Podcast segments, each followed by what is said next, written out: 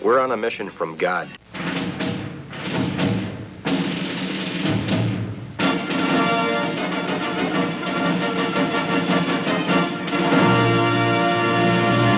And now for something completely different.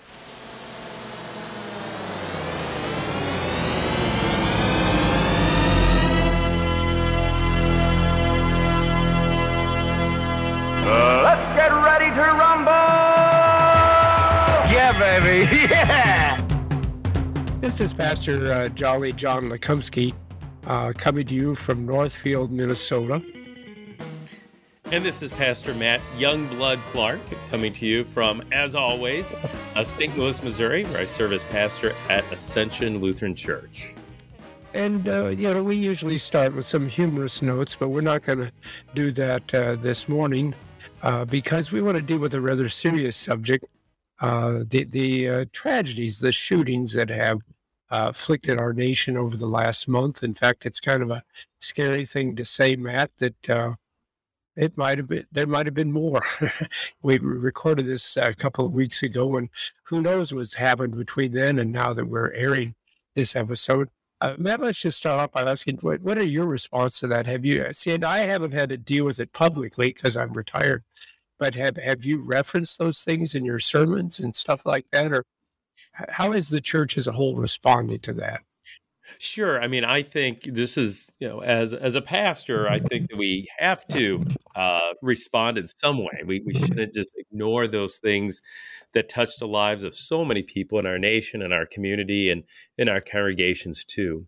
Uh, so whether that's in the form of our preaching or Bible studies or certainly our prayers in worship, um, we need to respond in some way. And I think for us, then, as the church, as pastors, as God's people, to be able to respond in a Christ centered way, in a way that looks at these events through the word of the Lord, the, the truth of Holy Scripture, that's unique because there's all these different voices right now in the media and in our world and in our neighborhoods uh, that have all sorts of different opinions. But really, what does God's voice have to say? What is the word of the Lord? How does God speak into all this?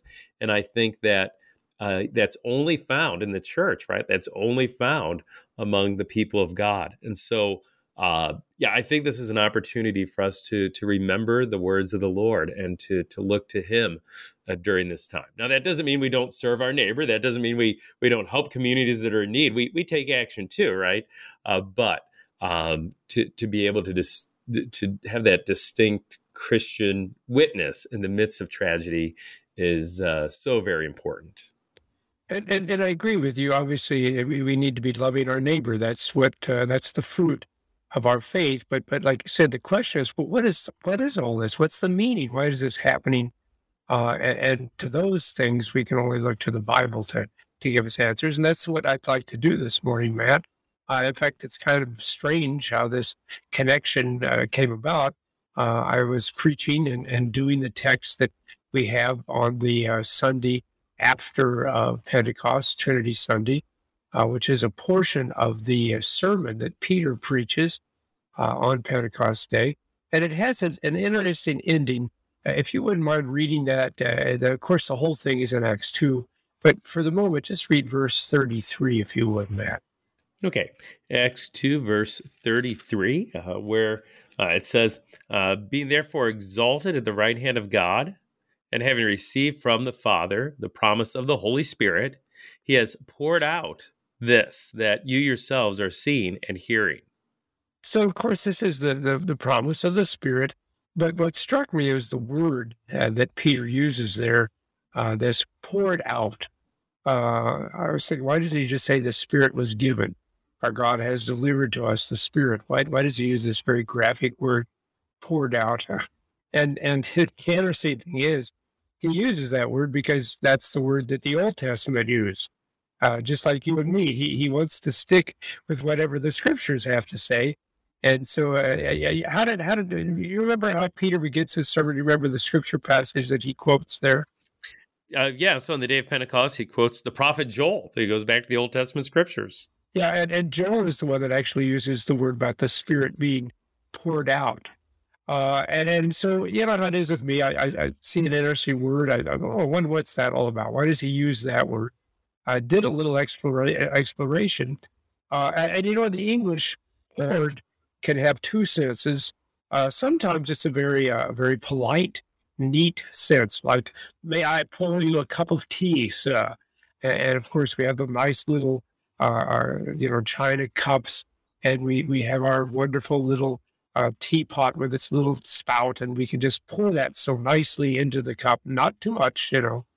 Um, but we also have this sense in English of pour, uh, where where it's really kind of a messy thing. Um, so so it's raining, right? And, and what do we mean when when we say it's pouring down rain? Oh yeah, it's just a downpour, right? Uh, raining cats and dogs. We're, we're getting soaking wet. Um, it's it's coming down hard.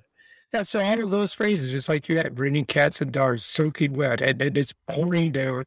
Uh, and it's interesting when you study the Bible, uh, as you indicated, that's what we need to do. What's the scripture? That's the sense that that word is. It's it's never the polite, neat sense, but it's always this sense of oh, almost chaos. Um, let me give you a couple examples. You got your Bible handy there, man? Yeah, I sure do, John. Uh, so so read uh, what what uh, Jesus says in Matthew nine seventeen. Okay. Uh, Jesus says, Neither is new wine put into old wineskins. If it is, the skins burst and the wine is spilled and the skins are destroyed. That, that, that but, that's good enough right there. What okay. word do you think is actually the same word we have in our text, the word for poured? I'm thinking that the bursting word, the yeah, skins yeah. are burst. Yeah, and, and that's a very messy thing, right? If, if that yeah. can you just imagine that if you had a whole skin full of wine, all of a sudden it breaks open and the wine's going everywhere. Um, the other thing that I thought was interesting, uh, this is a kind of a, a rather gross example, uh, but it's also the word that is used for when uh, Judas dies. So from Acts oh, yeah. 18, I know you got to jump a little bit there. Yeah, but, uh, yeah. Can you read that one? Yeah, where it says, Now this man acquired a field with the reward of his wickedness, and falling headlong, he, there's that word, he burst open in the middle, and his bowels gushed out. Yeah. So, and again, that's not neat. I can't imagine that was neat. No, that's again a really messy thing. Although that's what I thought was really unusual. The word pour, that the most often context that that word pour is used is in that context, in the context of death, in the fact in the context of of, of murder. Uh, another Old Testament passage, Isaiah 59 7. Okay. Uh, their feet run to evil and they are swift to shed innocent blood. Their thoughts are thoughts of iniquity. Desolation and destruction are in their highways. Yeah, they are swift to shed, literally pour out, pour out innocent blood. Um, and of course, I'm a, a, a fan of all the crime shows. And one of the things you learn when you watch the crime shows is murder is always a messy thing. Uh, yeah. You cannot stab someone without getting blood on yourselves. And of course, there's the proverbial arterial spray. They always talk about the arterial spray, and the blood's all over the place. Uh, um, so I want people to understand that that's the sense of the word pour. When you read the word pour in scripture, although, as you said, it might be burst, it might be spilled, it might be shed, uh, but it is always a messy thing. It's it, it doesn't make any distinction. It just splashes over everybody. Um, and what's scary is is this word pour is the word that's used for God's wrath. Uh, God, okay. when God lays out his wrath, he pours it. Uh, in fact, there's a passage in the Old Testament where it says that God pours out his wrath. Uh, for our purposes, though, there's that that the words used in in Revelation. Uh, man, I'm making you jump around. I'm sorry to make you work so hard, Matt. But okay. Revelation 16 1. Okay. It says there in, in Revelation 16, uh, then I heard a loud voice from the temple telling the seven angels, Go and pour out on the earth the seven bowls of the wrath of God. Yeah. what you mean there, John. And, and, and is the image of bowl neat there too? Because if I have my little teapot, it's easy to control the pouring, right? But have you ever tried to pour something out of a bowl? oh, that's messy. it's spilling and slopping all over the place. And, and see, that's the thing we need to understand about the wrath of God. Uh, the wrath of God is always, it's a messy thing, uh, splashed out, like you said. It just gets spread who knows where. Uh, we would like God's wrath to be very specific, right? Very clean, very, very clear cut. Um, you know, that, that, that fellow who killed those kids and those teachers in Texas. Now, now we'd be all right with God sending a lightning bolt and, and just knocking him out, right? Killing him. Yeah. Or, or that other fellow who killed those uh, people at that grocery store in Buffalo. Again, if God would just kind of lay it on to him, lay it, yeah, he would put, put the wrath on him. Uh, and, and I don't want to get political, but this whole thing with Putin over there in Russia, and, and, maybe it'll come out. Maybe that he really has a good reason for doing what he's done over there. But right now, it just looks like he's another autocrat trying to expand his his territory. And so he wouldn't mind if God just put his wrath right on Putin. But in all those instances, he knows that the wrath has splashed all over the place, hasn't it? It has literally been poured out. Yes, indeed, the guy who killed those people in Texas, he he's dead. The wrath fell upon him. But sad to say, it also fell upon what was it, like 21, I think, students and and, and yeah. teachers. Yeah. Uh, and, and the fellow in Buffalo, he's been caught and he will face the wrath of God. He's not going to get away with this. But unfortunately, there's been uh, the number that died there. And the same thing with Putin. Uh, um, I'm sure things will be settled with him. But in the meantime, the wrath of God has fallen upon the Ukrainian citizens, Ukrainian soldiers, and even Russian soldiers themselves. Um, so, any comment you want to make about that? I think people just need to realize that when when, when the wrath of God comes, it, it's going to be a appalling. It's not going to be so nice, clean, and neat. We're just only the bad people are going to have the uh, wrath falling upon them. It's going to fall upon everybody. Yeah. Thoughts, Matt? Yeah. Yeah. Well, I think especially that Revelation verse, you know, pointing us ultimately then to to Christ's return. You know, the last day. And, you know, when we see those examples, when it, it, feels like, boy, the evil are just getting away with evil acts and there's really no recompense, no justice. I think Putin's a, a good example right now. It seems like, oh boy, he's, he's getting away with this, uh, with the, the murder and, and, killing, you know, really of, of, of civilians and the war crimes. But on the, the last day of Christ's return, we have, we have that promise uh, that, that God's wrath will be poured out on uh, those who have rejected him, those who are apart from him. Uh, so even if we don't see that happen today with our own eyes, right? Um, we know that in the last day, no, uh, yeah, uh, God, God will pour out His wrath, um, and uh, those who you know are apart from Christ. Uh, they, you know, the the king will say, "Depart from me into that fire." Um, so we we know that too. Even if we again don't see that uh, in our lifetime, even we know that that, that is to come. And and and of course, as Christians, uh, we uh, we have an answer to this this point of wrath. Uh, you know, Jesus Christ Himself says He says that you know the rain falls upon the righteous and the unrighteous, uh, so it shouldn't surprise us. Uh, and, and, we understand that that actually there is no one who is righteous. That that that's the problem. Yeah. Right? Isn't that what Paul says? No, no, not one is righteous. You know, Paul says all men have sinned and fallen short of the glory of God. Uh, the wages of sin is death. Uh, and, and, and so, yeah, no one can say, "Well, I don't deserve the wrath of God. I don't deserve to die." We all deserve to die. We all deserve to be under the wrath of God. Uh, and, and, therefore, when we see tragedies like this, and, and I don't know, it, it, seems like we've lost that in our time of day because our, our ancestors they knew right away how to respond to these these very terrible tragedies, uh, and it's exactly the response that Jesus Christ advocated. And, you know, because Jesus saw tragedy in his day, uh, and he saw people that were brutally murdered, uh, even as they were worshiping. Can you imagine that? They were doing a good thing. They were worshiping God, yeah. and Pilate came and shed their blood.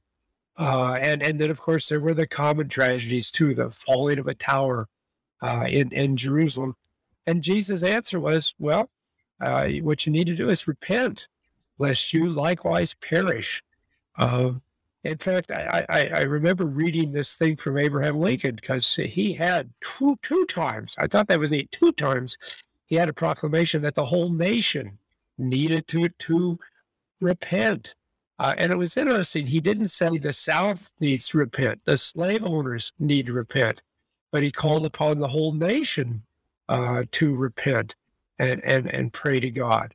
Um, I'll, I'll read you the quote. Whereas it is the duty of nations as well as men to own their dependence upon the overruling power of God, to confess their sins and transgressions in humble sorrow, yet with assured hope that genuine repentance will lead to mercy and pardon. Um, and and so it seems to me, Matt, that there's two reasons why God allows these tragedies to happen. Uh, one is just that, because we all need to repent, Matt. Uh, I think we do get too comfortable. We begin to think, oh, this isn't a bad place to be. Uh, but it is a sinful world, and we're sinful people, and, and it's not going to get any better. Uh, I'm not saying, as you said earlier, we shouldn't try to do things to make it better. Of course, we should at the love of the neighbor. But we have to realize, no, no, as you mentioned earlier, no, Christ has to return. That things need to be totally recreated. So, so we have that, and, then we also have the other promise you mentioned too, that for those that don't repent, uh, the wrath of God will mean their end. Uh, right now, uh, God is being God when it comes to Putin. And, and God is a God who is slow to anger, a God who is patient, a God who is long suffering. Uh, but you're absolutely right. If, if Putin does not repent, that wrath will fall upon him and it will be his end. Uh, that, that's exactly what's going to happen. Well, now that would be a great episode to end there, wouldn't it? Isn't that depressing? yeah, John, this is and the, God, and the only thing you can do is just repent. Uh, um, but yeah, I was I was going to say too, john Johnny. I think of uh, the words of the litany um, in, in the hymnal, and you know where you would cry out, "Lord, have mercy." And I think that's you know part of repentance. Certainly is uh, recognizing, Lord, just have mercy upon us. You know, in and of ourselves, there's nothing we can do, uh, but just forgive, have mercy, and uh, to come to Him, like you say, in humble repentance. And, and thank you, Matt. See, it's actually built in to to our worship. I I, I don't know, and, and I don't know. I imagine you're like uh, our churches, but we start by making confession of sins as well. You know, uh, in fact, Luther in the 95 Theses said that repentance is that's what it is to be a Christian. Uh, yeah, a life of repentance. Yeah. Uh, but I want to go back to what, what Washington said uh, about genuine repentance will lead to mercy and pardon. Because here's the other thing that's neat about that word pour out it is the word that is used for uh, uh, God's wrath, but it's also the word that is used for God's forgiveness and God's mercy. Uh, in fact, Jesus uses that exact same word when he's given the people the Lord's Supper. And I bet you can remember what, what I'm talking about, catch him at, where Jesus uses the word poured in the Lord's yeah. Supper. Well, yeah, I mean, even, you know, the words of institution themselves, right? You know, this is my blood of the covenant, which is poured out for many for the forgiveness of sins. Yeah. So there it is. Uh, at, at, the same time, the God of wrath is poured out.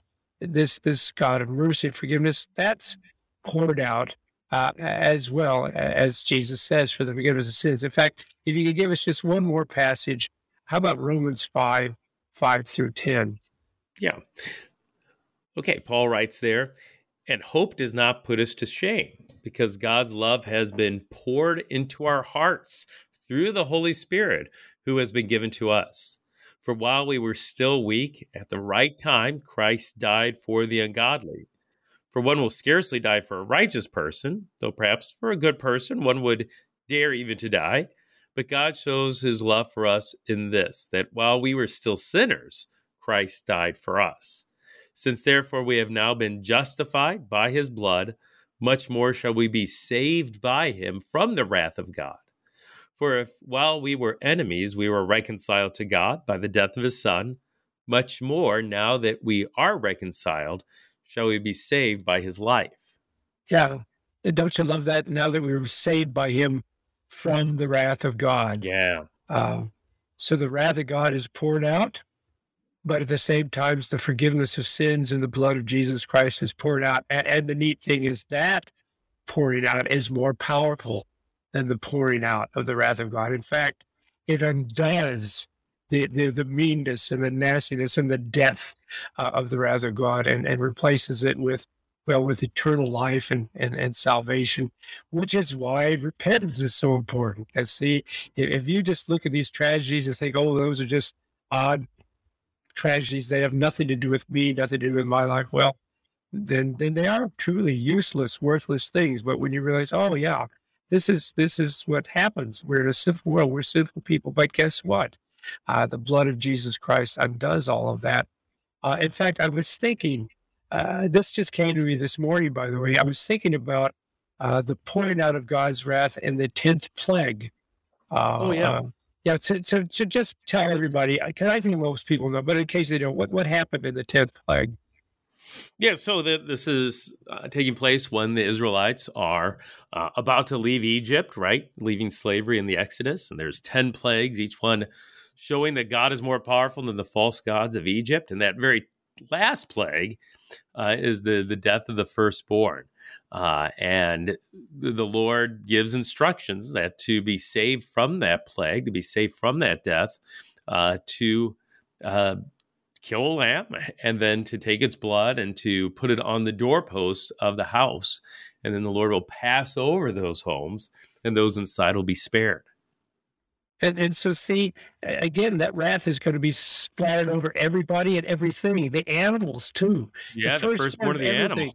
Yeah. However, it is possible to avert that wrath of God by faith and by the blood. See, that can undo the wrath that really is supposed to fall upon everybody. Uh, but again, uh, and, and, so it is for us uh, through Jesus' sacrifice on the cross, through his blood, uh, the wrath can be averted. Now, the death is still going to be there, and, and, and that's necessary because our bodies are sinful and they're not going to get any better.